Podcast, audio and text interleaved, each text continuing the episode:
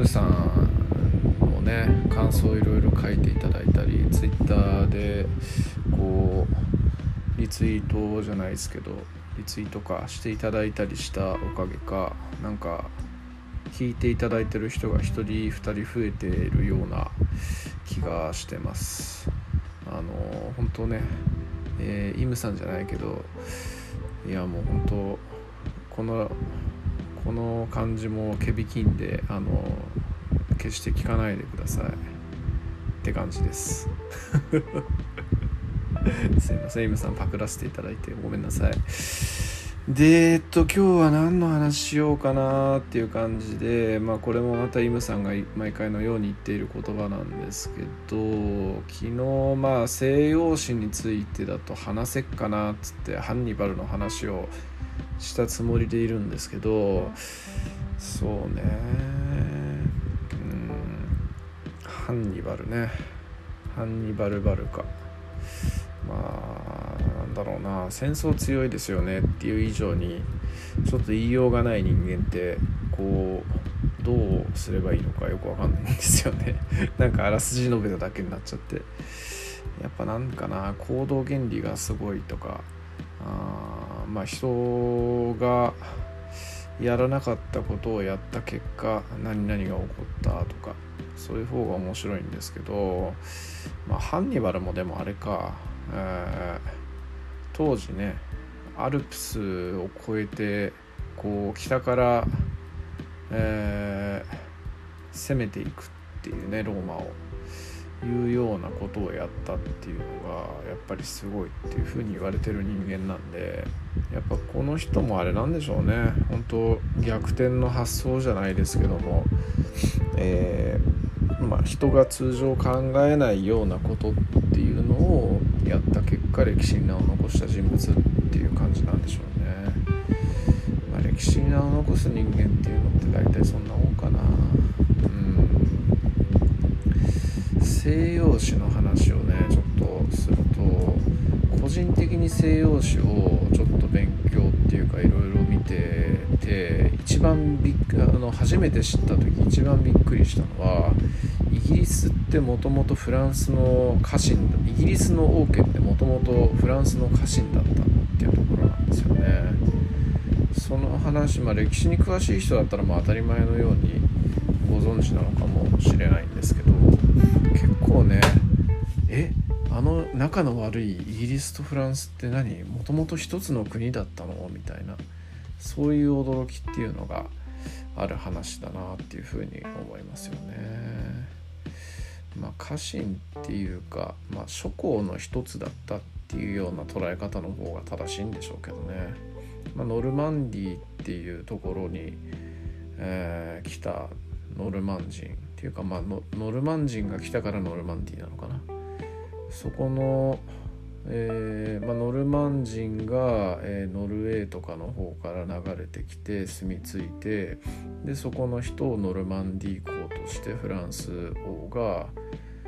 あ認定してでフランス王の家臣になっとフランス王は王。ノルマンディー公は公爵みたいなそういう感じなのかな。でそのノルマンディー公が自分のノルマンディー領の兵を引き連れてイングランドに攻め入ってでイングランドを王王として即位するっていうようなそういう流れなんですよね。えー、なんだっけ征服王業務だっけな、えー、フランス語と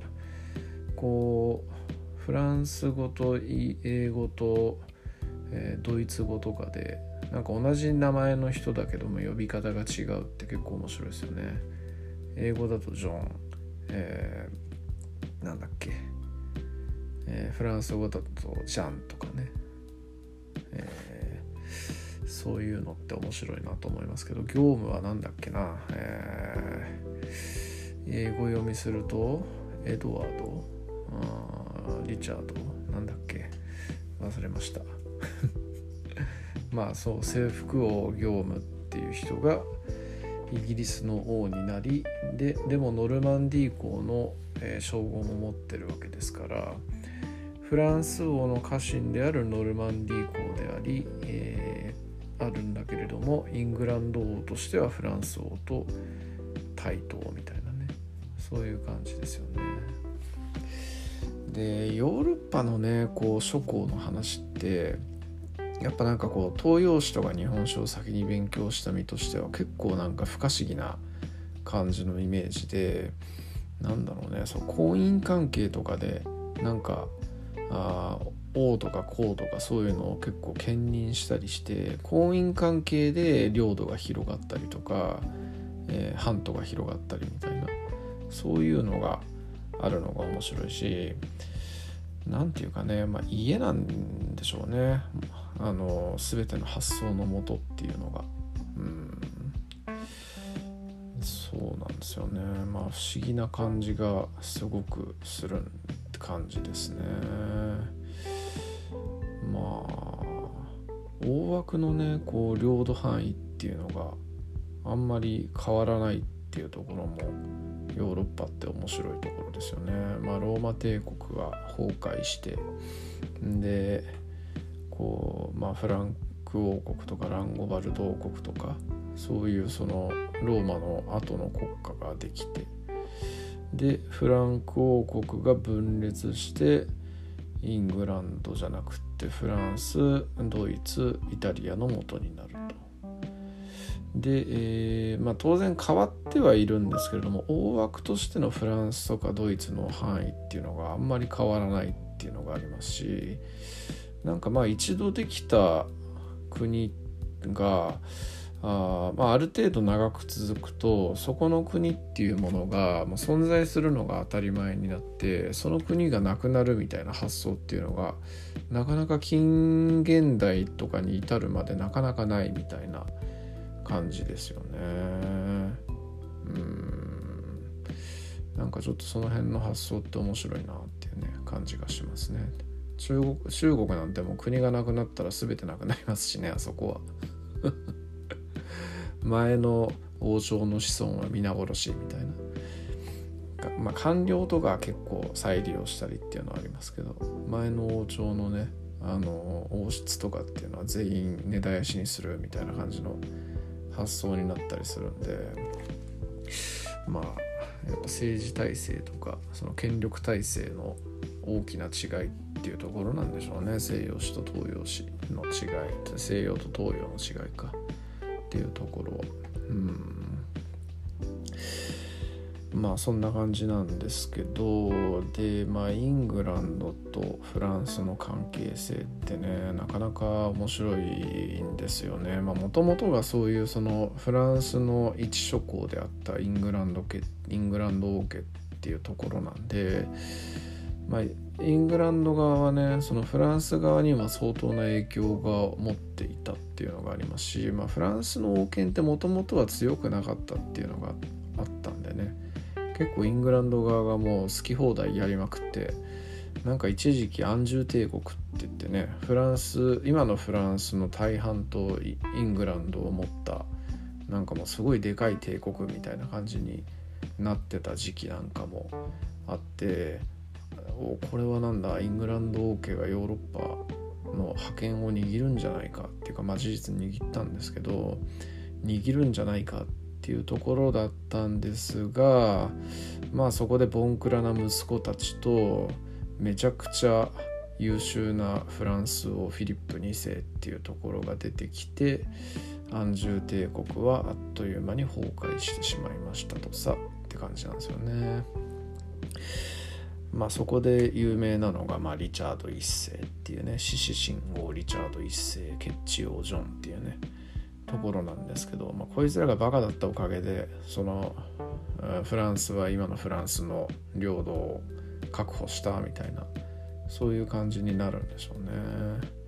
まあ、ちなみに何がアホだったかってリチャード君はねあのイングランドにの王様なんだけどイングランドにいたことがほとんどないっていうね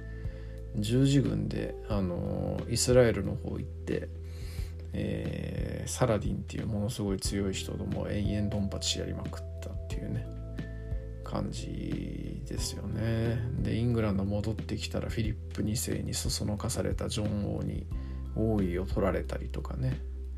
で最終的には戦争をやってて流れ屋に当たって死んじゃうんですけど。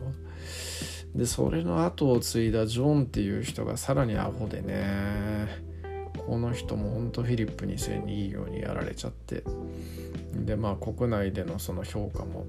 だだ下がりでね。まあでもある意味この人がね権利商店マグナカルタっていうのを受け入れたっていうのがイングランドの王権を弱めてでそれが後々の絶対王政の後の時代とか絶対王政時代とかにイギリスがなんかちょっと違う道をたどっていったっていうのはある意味これがきっかけなんで何ていうかねジョンってもうすごい評価が低くてアホって言われてるんですけどまあの長い歴史の目で見るとここでジョンが出てきてアホなことをやったのが後々のイギリスの覇権につながるっていうその流れがね結構面白いなって感じですよね本当に。その時の評価がね評価が悪くても後に評価されてないんですけどやったことがね、えー、いい方向に働くっていうねここが歴史の面白さですね。はい。まあんな感じでねそのボンクラ息子たちをいいようにやってフィリップ2世はあまあフランス史上最高の王様みたいなそんな感じに言われたりしてますよね。言われたりすることもありますね。まあ尊厳王って言ってオーギュスト。オーギュスト・フィリップ2世なんていうね異名がありますけど。オーギュストっていうのはあのローマ皇帝初代ローマ皇帝アウグストゥスのフランス語読みで尊厳者っていうんですよね。だからまあその尊厳を尊厳者に匹敵するようなあ偉大さっていう感じなんでしょうけどね意味合いとしては。うん。まあそんな感じでねえー、ドンパチフランスとイギリスのドンパチのルーツっていうのはこういうところにあったりして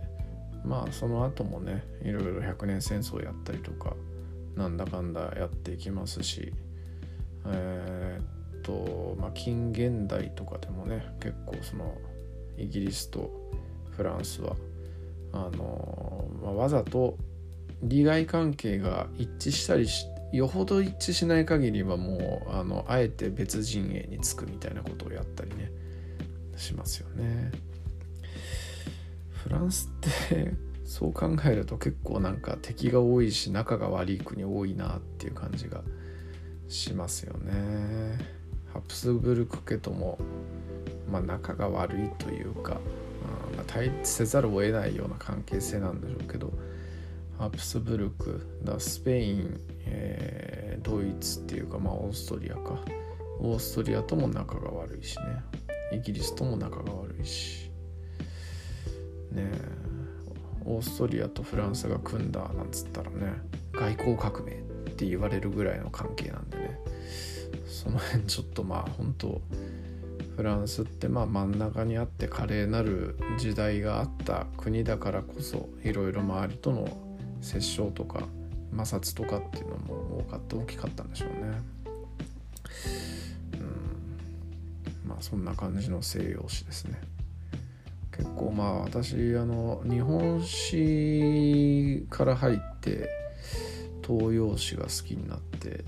で西洋史が好きになってでイスラム史が好きになってみたいなそういう流れをたどってってるんでなんかまあ西洋史とどっちかっつうとなんか日本史東洋史基準で見ると結構なんかえー、そういう感じの感覚なんだみたいなのが面白かったりするんですよね。だからちょっとまあ西洋史関連の本とかっていうのはこれからももっといろいろ読んでいきたいななんていうふうに思ってます。えー、そんな感じですかね。ありがとうございます。